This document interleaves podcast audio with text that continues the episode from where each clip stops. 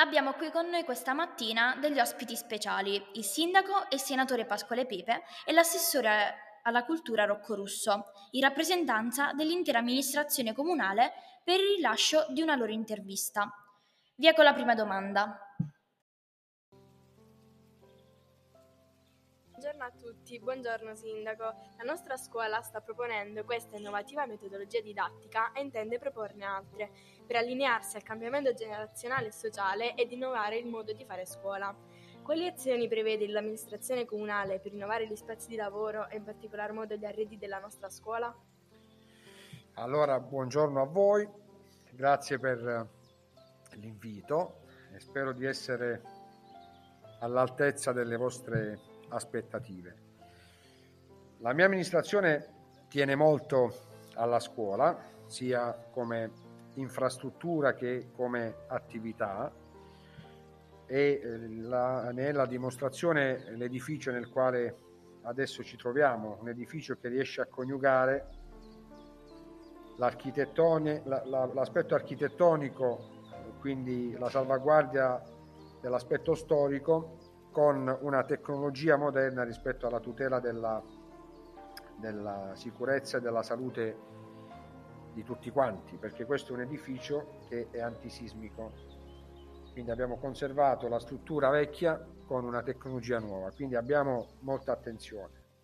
Un'azione che metteremo in campo subito è l'acquisto di eh, arredamenti nuovi in tutta tutte le aule, quindi banchi, sedie e altri arredi e eh, sicuramente eh, faremo un altro intervento eh, rispetto all'ala che ospita l'asilo dove andremo a, eh, ad adeguare, a sistemare il tetto per evitare che ci siano delle perdite di cui mi hanno portato segnalazione nelle scorse settimane. Quindi nell'immediato noi abbiamo in mente questi due interventi nella consapevolezza che il resto della struttura non ha bisogno di altre attenzioni. Allo stesso tempo, presso la struttura della ex scuola media, dove magari qualcuno di voi ha avuto la possibilità di frequentare la scuola, il primo marzo riprenderanno i lavori e lì poi decideremo insieme un po' a tutta la comunità che destinazione dare, visto che non potrà avere una destinazione scolastica alla luce dei numeri della scolaresca torbese.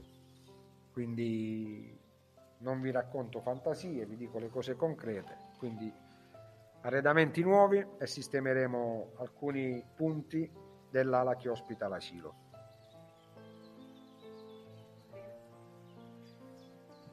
È stato proposto dal prof Velucci di patrocinare questo progetto innovativo di podcast didattico a scuola, il quale dà supporto al percorso di educazione civica. Le attività proposte sono incentrate sul goal numero 6 dell'Agenda 2030 e eh, dai quali scaturiscono gli episodi di questo podcast. Per quale motivo avete accettato di patrocinare questo progetto? Ma intanto noi abbiamo deciso di stare a fianco della scuola perché riteniamo che sia un dovere eh, farlo, eh, poi eh, l'ottimo assessore Rocco Russo ha valutato insieme al professor Velucci una serie di aspetti più eh, particolari, ma è ovvio che nel momento in cui c'è una integrazione tra l'attività scolastica intesa in senso puro e l'attività che guarda appunto all'educazione civica, cioè ad aspetti che sono esterni alla scuola e soprattutto che guardano al futuro, eh, per quanto mi riguarda e per quanto riguarda la mia amministrazione, eh, rappresenta eh, il, il, top, nel senso che si riesce a coniugare l'attività didattica con l'attività esterna, con l'attività degli uomini e delle donne che voi sarete. Quindi è un progetto che guarda al futuro tramite la concretezza e quindi queste sono le ragioni per cui abbiamo deciso di, di sostenerlo. Avete mai catalogato le sorgenti di acqua presenti nel territorio tolvese? Allora, una cata- catalogazione eh, formale negli ultimi tempi non è stata fatta, però sono note, sono agli atti tutte le sorgenti che il nostro territorio ha e eh, negli anni scorsi è stato anche provato eh, il tentativo di intervenire su queste sorgenti per convogliare l'acqua in condutture eh, da poi portare a disposizione delle abitazioni civiche oppure delle aziende agricole. Purtroppo rispetto a questo secondo aspetto eh, abbiamo avuto delle difficoltà a livello di eh, politiche regionali eh, poiché non, ancora, eh, non, siamo ancora pronti ad affrontare il tema. Però spero che eh, possiamo farlo quanto prima eh, in quanto quelle sorgenti che restano così rappresentano uno spreco e soprattutto vanno a vanificare un'importante un'importante eh, risorsa che potrebbe dare tanto al territorio. Noi abbiamo realizzato negli anni scorsi un acquedotto rurale che avrebbe potuto magari eh, nascere con la captazione di queste acque che provengono dalle sorgenti e non ci è stato consentito e lo abbiamo fatto già eh, attingendo l'acqua dalla fonte potabile che esisteva lungo quell'asse. Però eh, le conosciamo tutte, sono sorgenti belle da vedersi così come sono adesso, ma eh, sarebbe importante eh, fare questa azione che porti appunto alla captazione e al convogliamento di queste acque in un'unica infrastruttura, eh, perché l'acqua è un bene che non può e non deve essere sprecato. Sicuramente immaginiamo che un intervento del genere sia un intervento costoso, oneroso, eh, rispetto al quale alcune azioni amministrative a livello regionale non erano pronti, però auspichiamo che nel più breve tempo possibile eh, si possa fare. E eh, lancio qui l'invito al prof e a voi, magari qualche giorno, quando il tempo bello ci aiuterà e quando questa pandemia non ce lo impedirà, di andare in una di queste sorgenti a trascorrere qualche ora insieme.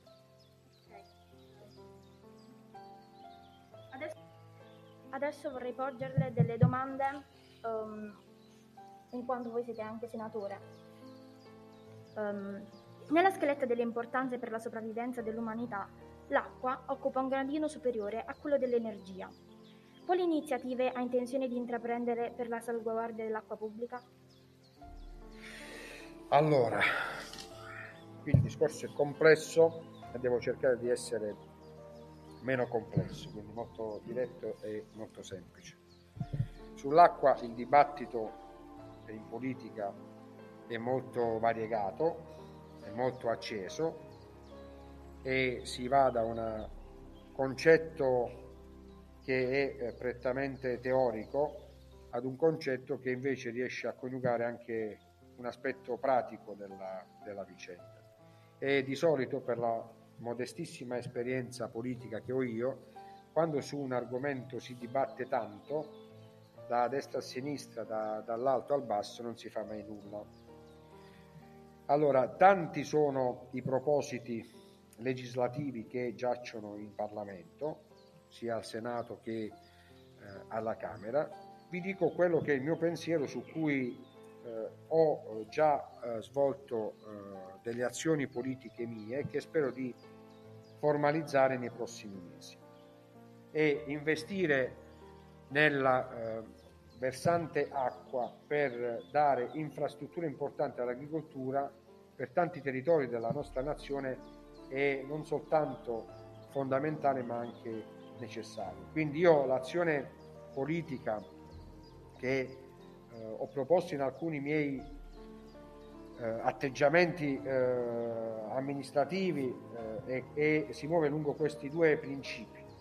Dalla, da un lato non si discute che eh, si tratti di un bene pubblico, ma dall'altro lato non bisogna formarsi, fermarsi a questo e anche le domande che tu mi hai fatto sono domande intelligenti perché sono tra loro collegate. Non è un caso che tu mi hai chiesto prima se conosciamo, se c'è stato un censimento delle nostre sorgenti e poi mi hai detto che cosa pensate dell'acqua come una risorsa strategica, perché l'acqua va raccolta, va convogliata e va massimizzata nella sua opportunità che può dare, a cominciare dal settore agricolo, passando anche dalla eh, faccenda più energetica nella consapevolezza che voi fra qualche anno vivrete un momento epocale che è quello di cui immagino abbiate sentito parlare eh, in alcune circostanze, quello della transizione energetica. Anche qui ci fa molta filosofia, quindi bisogna stare attenti a migliorarsi, però non a tornare all'epoca in cui c'erano le candele nelle case e non c'erano i computer. Quindi azione come acqua come bene essenziale che non deve mancare in nessun angolo del mondo, ma anche come bene strategico che deve consentire la crescita e lo sviluppo di tante attività imprenditoriali a cominciare da quella agricola. Come si fa a conciliare il consenso politico con le scelte ottimali per l'ambiente?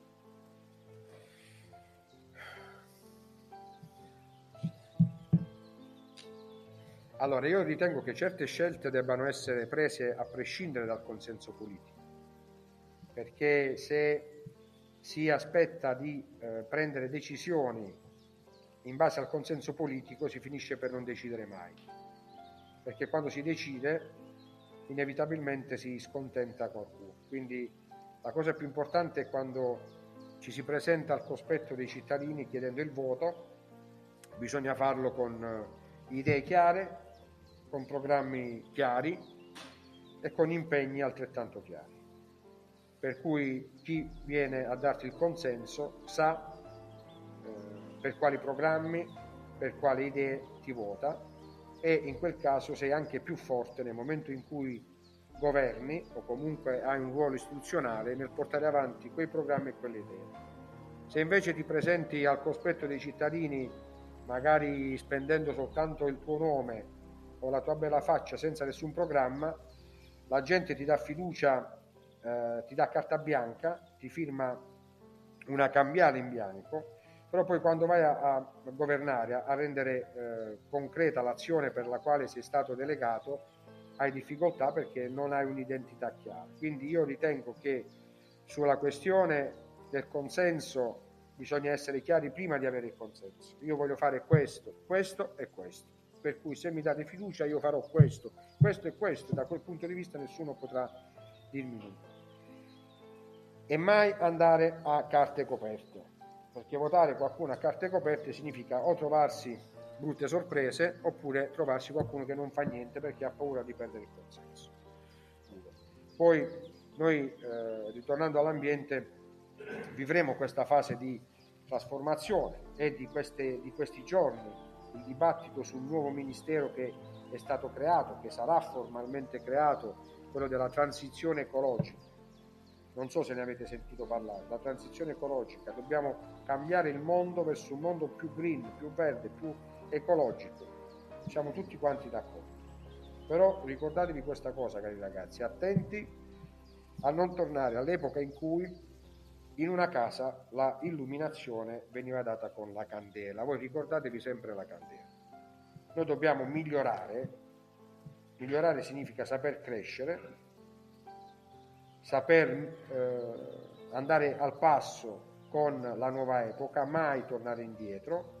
È chiaro che quando ci dicono passiamo dalle auto vetture che tutelano l'ambiente a, eh, al gasolio, diciamo tutti di sì dal gasolio alle autovetture verdi.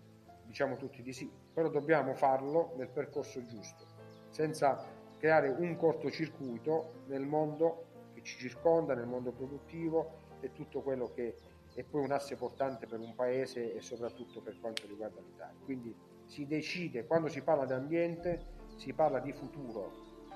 Allora bisogna capire se conservare l'ambiente in un mobile di casa e metterlo lì oppure vedere l'ambiente anche lì, l'acqua è parte dell'ambiente, come risorsa, come opportunità, mettendo al primo posto la salute insieme alla tutela della salubrità del nostro ambiente e poi la crescita.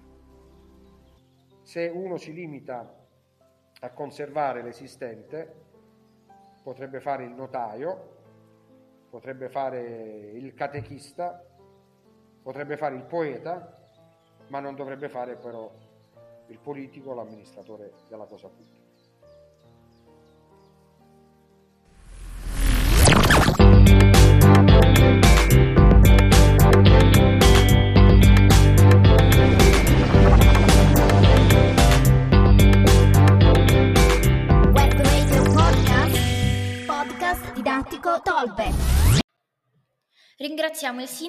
Sindaco e l'assessore per essere intervenuti in questa nostra prima puntata e passiamo ora al nostro prossimo episodio di Podcast Sostenibile.